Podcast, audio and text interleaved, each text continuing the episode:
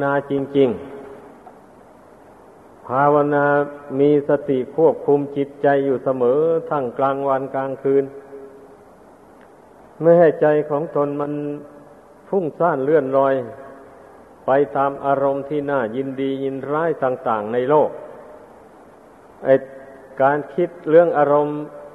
ต่าง ๆ นี่มันไม่ฟังหรอกมันคิด คิดแต่ว่ามันรู้เท่า ผู้มีภาวนาอยู่นะ่ะ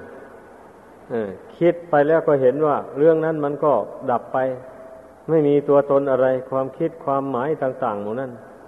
เพียงแต่คิดรู้แล้วมันก็ดับไป จิตใจก็วางเฉยอยู่ ไม่ได้ยินดียินร้ายไปกับความคิดอันนั้น เมื่อเห็นรูปกายไม่ใช่ตัวตนแล้วก็เห็นนามมาทำไม่ใช่ตัวตนเราเขาเข้าไปอีกออย่างนี้นะ มันก็ เป็นหนทางที่จะให้ได้บรรลุถึงโลกุตระธรรม แปลว่าธรรมอยู่เหนือโลก ก็หมายถึงว่าความรู้อันนี้แหละ มันอยู่เหนือสมมุติบัญญัติของโลก ที่โลกสมมุติว่า ตัวตนเราเขาอะไรหมดนี้นะ ความรู้อันนี้มันเลยไปแล้วแบบนี้นะ มันเห็นว่าไม่ใช่ ตัวตนเราเขาแล้วเอออย่างนี้นะ เมื่อเมื่อมันละความเป็น ความสำคัญว่ามีเรามีเขาไปเสียแล้ว จิตนี้มันก็เป็นธรรมแล้วแบบนี้นะอจิตนี้ก็เป็นธรรม เป็นธรรม ถ้าเป็นธรรมแล้วก็หมายความว่า จะว่าเราก็ไม่ใช่ จะว่าเขาก็ไม่ใช่แล้ววันนี้นะนั่น เป็นธรรมเป็นความรู้ ยิ่งเป็นความรู้เท่า รู้ไม่ยึด รู้ไม่ถือเพราะมองเห็นทุกสิ่งทุกอย่างเกิดขึ้นแล้วดับไปอยู่อย่างนั้น ไม่มีอะไรที่จะมายึดถือ เอาว่าเป็นแก่นเป็นสาร ได้ไม่มีเลยนี่ เราพยายามบำรุงความรู้ความเห็นอันนี้ ไปเรื่อยๆเมื่อมันอิ่มตัวพอแรงแล้วนะมันก็สามารถที่จะบรรลุโลกุตระธรรมได้ นี่ จึงชื่อว่า สมกับว่า ผู้รู้ดีเป็นผู้เจริญ ดังแสดงมา ขอยุติลงเพียงเท่านี้ พึงพากันตั้งใจให้ดี เวลานี้เรามาประชุมกัน ก็เพื่อฝึกฝนกาย ฝึกฝนใจ ให้สงบให้ตั้งมั่น กายก็นั่ง นิ่งนิ่งไม่ก้มนัก ไม่เงยนัก ใจก็พยายาม เพ่งลมหายใจเข้าออก ระงับความคิดที่ฟุ้งซ่านไปภายนอกต่างๆ มันจะหยุดยั้งความคิดได้กับ อาศัยเพ่งลมหายใจเข้าออกนี่แหละ หายใจเข้าก็อย่างรู้จิต ว่าตั้งอยู่อย่างไร หายใจออกมาก็ยังรู้จิตว่าตั้งอยู่ที่ไหน จิตก็คือความรู้นั่นแหละ ออกมาจากความรู้นั่นแหละ จิตตังแปลว่าความคิด เพราะฉะนั้น ในพระอภิธรรม ท่านจึงกล่าวว่าจิตนี่นะมันมีหลายดวง แต่มันเกิดดับเกิดดับอยู่นั้น มันมีหลายดวงเพราะกิเลส มันทำให้เกิดมีจิตหลายดวงขึ้นมา แต่ว่าในทาง พระสูตรท่านเรียกว่าเจตสิกไอความคิดดีคิดชั่ว คิดไม่ดีไม่ชั่วต่างๆหมดเนี่ย ท่านเรียกว่าเจตสิกธรรม อยู่ในจำพวกขันห้านี่สังขารน่ะได้แก่เจตสิกธรรมคคือความคิดที่เป็นบุญบ้าง เป็นบาปบ้าง ไม่ใช่บุญไม่ใช่บาปบ้าง แต่ท่านเรียกว่าสังขารอันนี้แหละ เพราะฉะนั้น การภาวนาก็จึงมุ่ง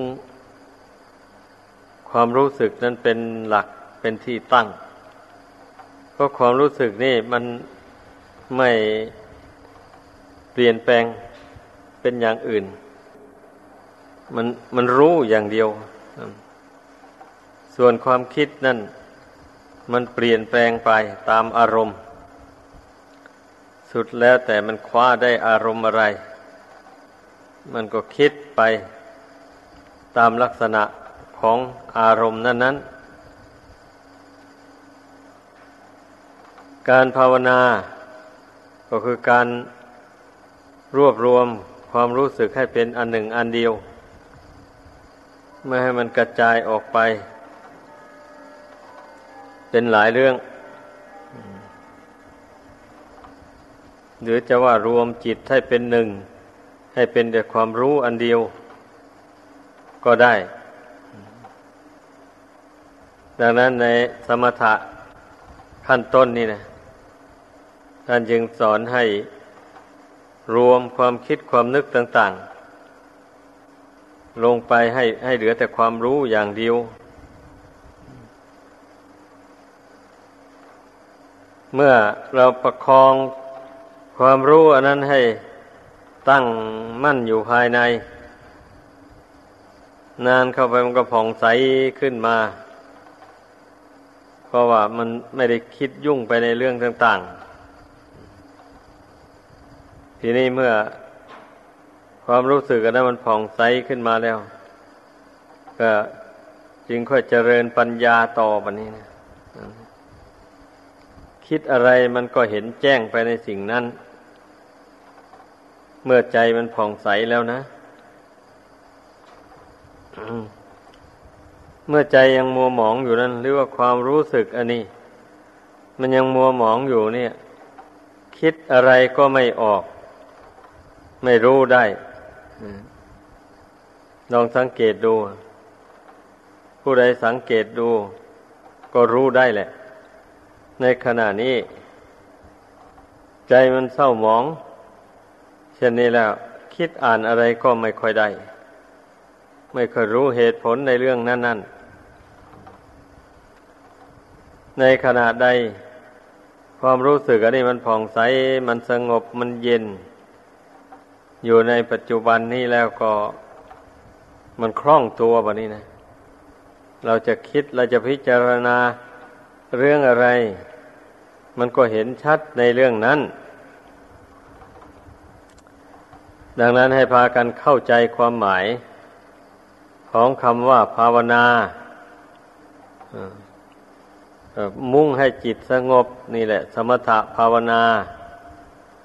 อย่าเพิ่งไปคิดไปอ่านอะไรก่อนทำอย่างไร ความคิดนี่มันจะหยุดลงเราก็เอาเลยทำลงไป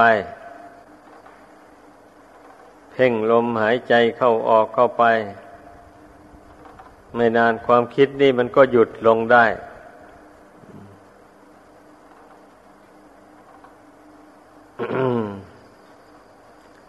มันก็มาเป็นทุกข์เดือดร้อนกับความคิด ตัวเองนี่แหละ คนเราเนะ่ยมันระงับความคิดอันนี้ไม่ได้แล้วก็วุ่นวายแล้ววันนี้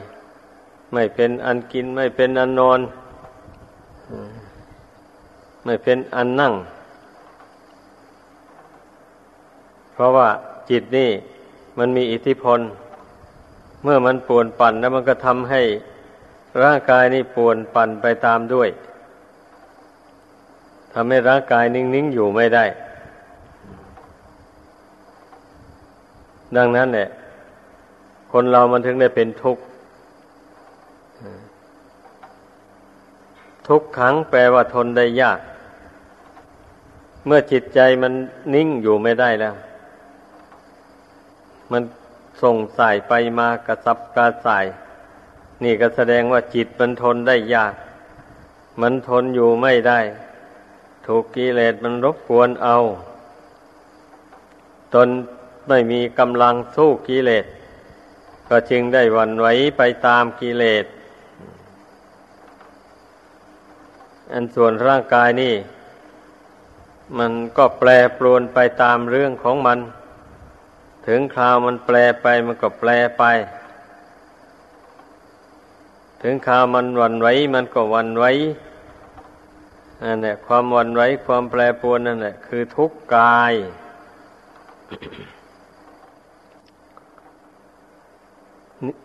ความทุกข์ย่นลงแล้ว มันก็มีอยู่สองเท่านี้เองทุกข์กายกับทุกข์ใจ ทุกข์ใจนี้พอเยียวยาได้ แต่ทุกข์กายนั่น ก็พอเยียวยาได้ชั่วครั้งชั่วคราว แต่เมื่อหนักหนักเข้าจริงแล้วก็เยียวยาไม่ได้เลย มันต้องแตกดับทำลายไป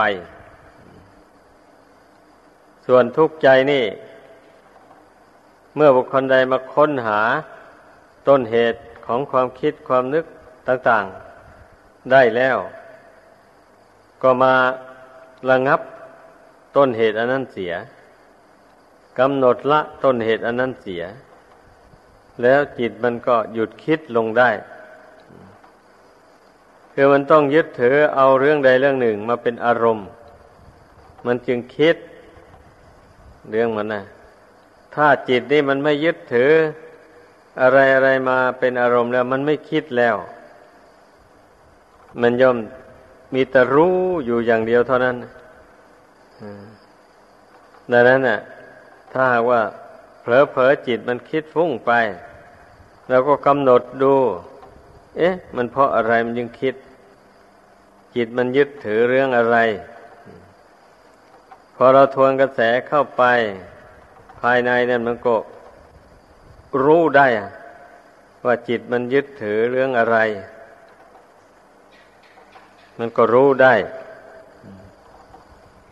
พอมันรู้ได้แล้วมันก็กำหนดละ ไม่ถือมั่นไว้ กำหนดละแล้วก็มากำหนด รู้ลมหายใจเข้าหายใจออก อยู่อย่างนั้นแล้ว จิตมันก็หยุดคิดแหละ มันอาลมณ์หายใจเข้าออกเป็นอารมณ์ มันหยุดคิดลงไปพอ มันหยุดคิดลง ก็เหลือแต่ความรู้กับลมหายใจ เท่านั้นเอง ก็เพ่งความรู้อันนั้นกับลมหายใจ เข้าออกอยู่เอาจนว่า ความรู้อันนั้นมัน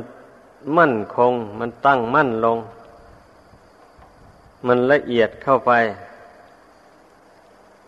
มันไม่รู้เรื่องหยาบหยาบหมายความว่าอย่างนั้น มัน ลมหายใจก็ละเอียดเข้าไป ความรู้สึกก็ละเอียดเข้าไป เมื่อความรู้สึกมันละเอียดเข้าไป เท่าไรมันก็ปรากฏว่ามันเบา เบากาย เบาจิตนี้ มันไม่อึดอัดไม่ขัดข้อง เมื่อจิตหยุดคิดทุ่งซ่านซะแล้ว ร่างกายมันก็พลอย สงบระงับไปด้วย ร่างกายมันก็ไม่ค่อยกระสับกระส่ายเพราะเหตุนั้นผู้ที่มีจิตใจสงบลงไปได้แล้ว มันก็นั่งอยู่ได้นานนะใครใจไม่สงบแล้วนั่งไม่ได้นานเลยเดี๋ยวก็ดุกเคลื่อนไหวไปมาแล้ว อืม ดังนั้นอิทธิพลของใจเนี่ย เราจะเห็นได้เลย ว่ามันมีอิทธิพลเหนือร่างกายอย่างไรเราก็รู้ได้อย่างว่านี่แหละ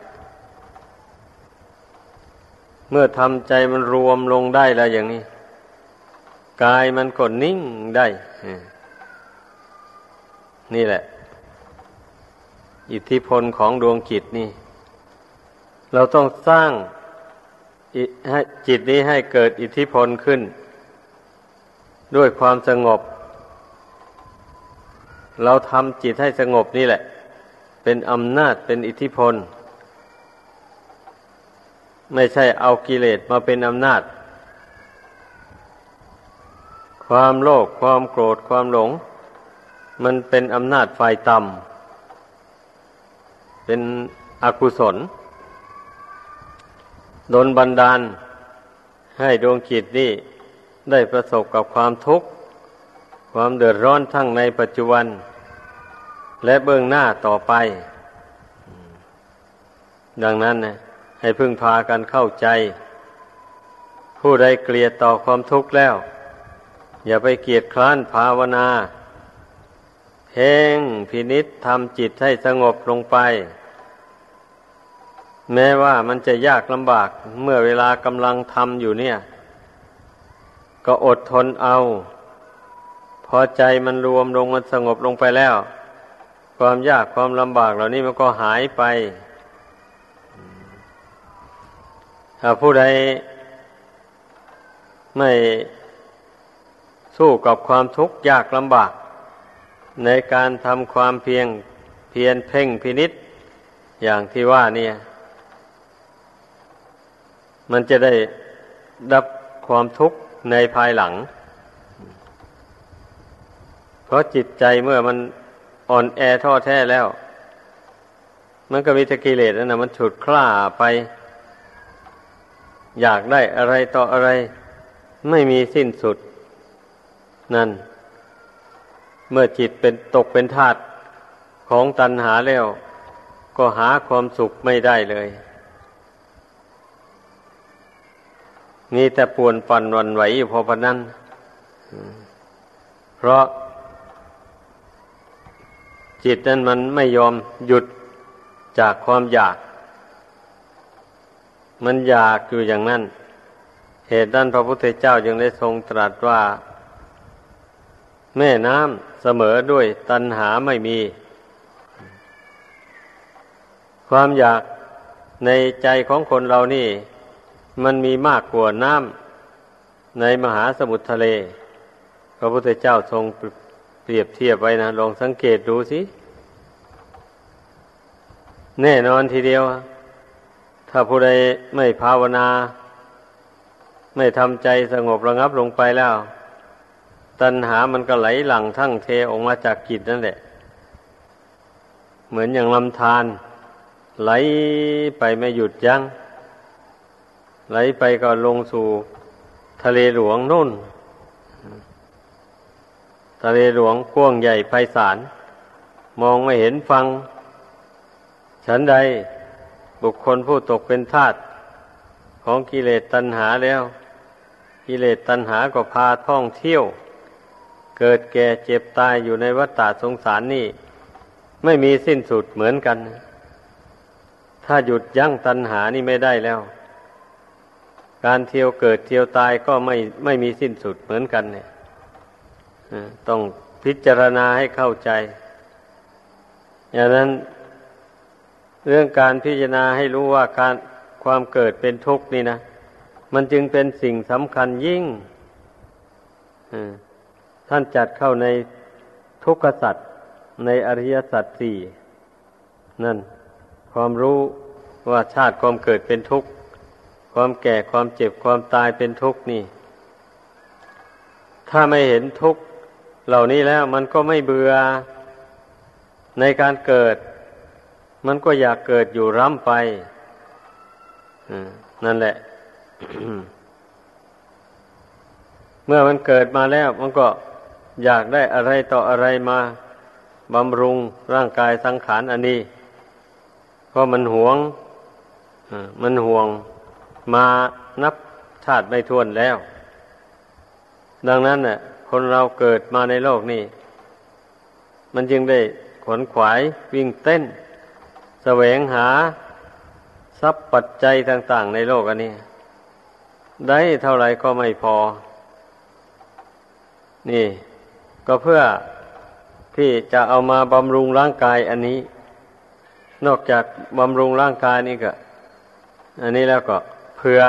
ลูกเผื่อหลาน เผื่อเลนอะไรไปแต่พุทธเพื่อเรื่องของตัณหาไม่มีสิ้นสุดจริง ๆ แล้วเมื่อเป็นเช่นนี้จะไม่ให้คนเรามันเป็นทุกข์อย่างไรเล่า ลองดูสิ ผู้ครองเรือนทั้งหลายนะอ้าว เมื่อมีผัวมีเมียมาแล้วก็มีลูก มีลูกมาแล้วก็ต้องหา ปัจจัยทั้งสี่นั้นมาเลี้ยงลูกแล้วบัดนี้นะผู้ใดมีลูกหลายคนยิ่งเป็นทุกข์หลายแสวงหาอยู่นั้น ได้มาแล้ว มาบริโภคใช้สอยไป ก็หมดไป แล้วก็หามาใหม่อยู่อย่างนั้น หามาแล้วมาบริโภคไปก็หมดไป เหตุนั้นแหละคนเรามันถึงหยุดแสวงหาไม่ได้ ถ้าหยุดแสวงหาก็อดกันมันเป็นงั้น นี่แหละ ความที่ชาติความเกิดเป็นทุกข์ ที่พระพุทธเจ้าสอน ให้พุทธบริษัทได้เพ่งพิจารณา ให้เห็นโทษแห่งความเกิด เมื่อมาเห็นโทษแห่งความเกิดว่าเป็นทุกข์ทนได้ยากลำบากแล้วก็ คราวนี้มันก็เบื่อหน่ายขึ้นมาไม่อยากเกิดอีกแล้วทำอย่างไรล่ะถึงจะไม่ได้เกิดอีกก็มาละตัณหาในหัวใจนี่แหละ เมื่อละความอยากนี่หมดได้แล้วก็ ไม่มีปัจจัยในจะพาให้ไปเกิดอีกต่อไป ถ้าบุคคลใดยังไม่เห็นทุกข์เห็นภัยในสงสารนี่ แล้วอย่างนี้มันก็ไม่ยอมละตัณหาเลยบะนี้นะมันก็สะสมตัณหา ให้หนาแน่นขึ้นในใจเรื่อยไป มันเป็นอย่างนั้น เพราะฉะนั้นเนี่ยการภาวนาก็ชึงชื่อว่า เมื่อกล่าวโดยเนื้อความแล้ว แล้วก็มานั่งภาวนานี่ ละตัณหาความอยากอันนี้แหละ ให้มันน้อยเบาบางเข้าไปเรื่อยๆ อย่าไปสะสมความอยากให้มันมากขึ้นไปกว่าเก่า ถ้าหากว่าเราทำใจให้สงบลงไปได้มันก็ระงับความอยากไปได้พักหนึ่งถ้าเมื่อจิตถอนออกมา หากไม่เจริญปัญญา มันก็หมุนเข้าไปหาความอยากของเก่านั่นแหละอีกนะดังนั้น พอจิตถอนออกมาท่านจึงสอนให้เจริญปัญญาต่อได้พิจารณาความจริงของชีวิตของสังขารอันนี้ ให้รู้ให้เห็นตามความเป็นจริง เมื่อเห็นอะไรตามเป็นจริงแล้วก็ปรงก็วางลง คือเราพิจารณาเพื่อให้รู้ความจริงของสิ่งนั้นเท่าเท่านั้นแหละ ไม่ใช่พิจารณาเพื่อที่จะยึดยึดถือเอาไว้ เมื่อแต่ก่อนนี้มันยังไม่รู้ มันจึงได้ยึดถือเอาไว้ นี่นะบัดนี้เมื่อพิจารณาเห็นรู้ชัดตามเป็นจริงแล้วว่า สังขารทั้งพวงนี้ไม่ควรยึดมั่นถือมั่นไว้เลย เพราะเป็นของไม่เที่ยง มันเกิดมาแล้วมันก็แปรปรวนแตกดับไป ถ้าขืนยึดถือไว้ใจก็เป็นทุกข์เดือดร้อนไปตาม เพราะมันเห็นแจ้งอย่างนี้แล้ว มันจึงค่อยปลงลงได้วางลงได้ ถ้ามันยังไม่เห็นแจ้งอย่างนี้นะมันจะไม่วางลงเลยมันยึดไว้อยู่อย่างนั้นแหละ เพราะฉะนั้น เมื่อรู้อุบายดังกล่าวมานี้แล้ว ก็พึ่งพากันมีอุบายแยบคายสอนใจของตนให้ละอุปาทาน ความยึดมั่นถือมั่นดังกล่าวมานี้ให้ได้ต่อไป